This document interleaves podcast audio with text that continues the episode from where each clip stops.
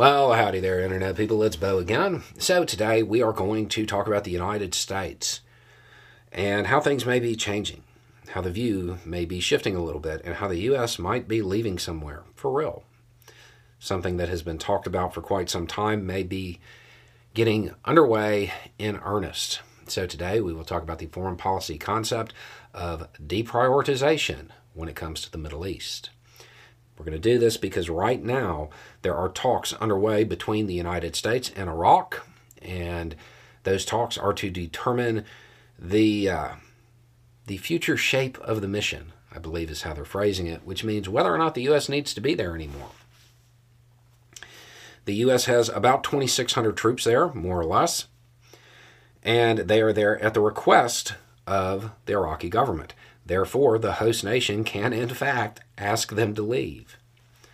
Now, the political talking points that are going to emerge from this the far right is obviously going to try to paint this as if it is Biden running away from, I don't know, the recent strikes, okay, on U.S. facilities. Please remember just because something is new to you or new to the news cycle doesn't mean it's actually a new development. There have probably been uh, more than 100, less than 200 of those strikes over the last six months.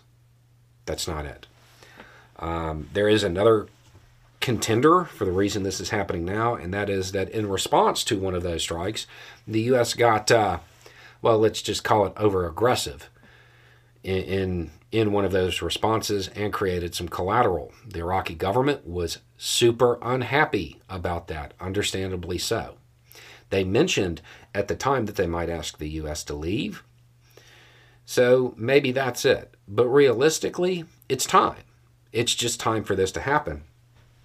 And maybe the response, I don't even think it sped things up. It probably just removed all doubt from the Iraqi side. So, what would happen?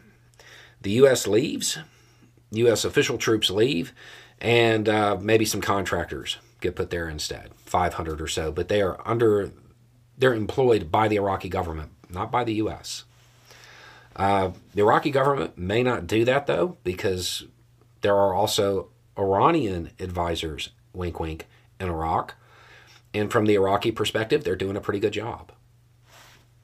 So they may not need any help from the U.S. Okay, so why would the U.S. do this other than they're being asked? It may be the start of a wider deprioritization of the entire Middle East. That is a long term U.S. strategy that they've been trying to get underway for quite some time. And it means exactly what it sounds like. The U.S. would be leaving the Middle East, being less involved there. Please understand, this is not because the U.S. has decided it doesn't want to play Masters of the Universe empire building games. It's that it wants to play them in Africa instead. Nothing altruistic about it. Um, with everything going on, it may just seem like the right time to do it. So it's uh, it's a possibility that it's getting underway. I personally have uh, have have wanted them to start this for quite some time. They needed to. Um, I, I don't really. I, I want them to do it so they stop playing Masters of the Universe games there, um, because we don't need to be there. We need to transition our energy. We need to transition our our, our energy. Um, so we will find out more about this as uh, as the information comes out. My guess is that if if the U.S. does leave Iraq, you will see it start to leave in other places, especially places that had a shared mission, um, pretty quickly as well. You'll start to see a, a faster phase out if the U.S. leaves Iraq. So this these are definitely talks to watch. Anyway, it's just a thought. Y'all have a good day.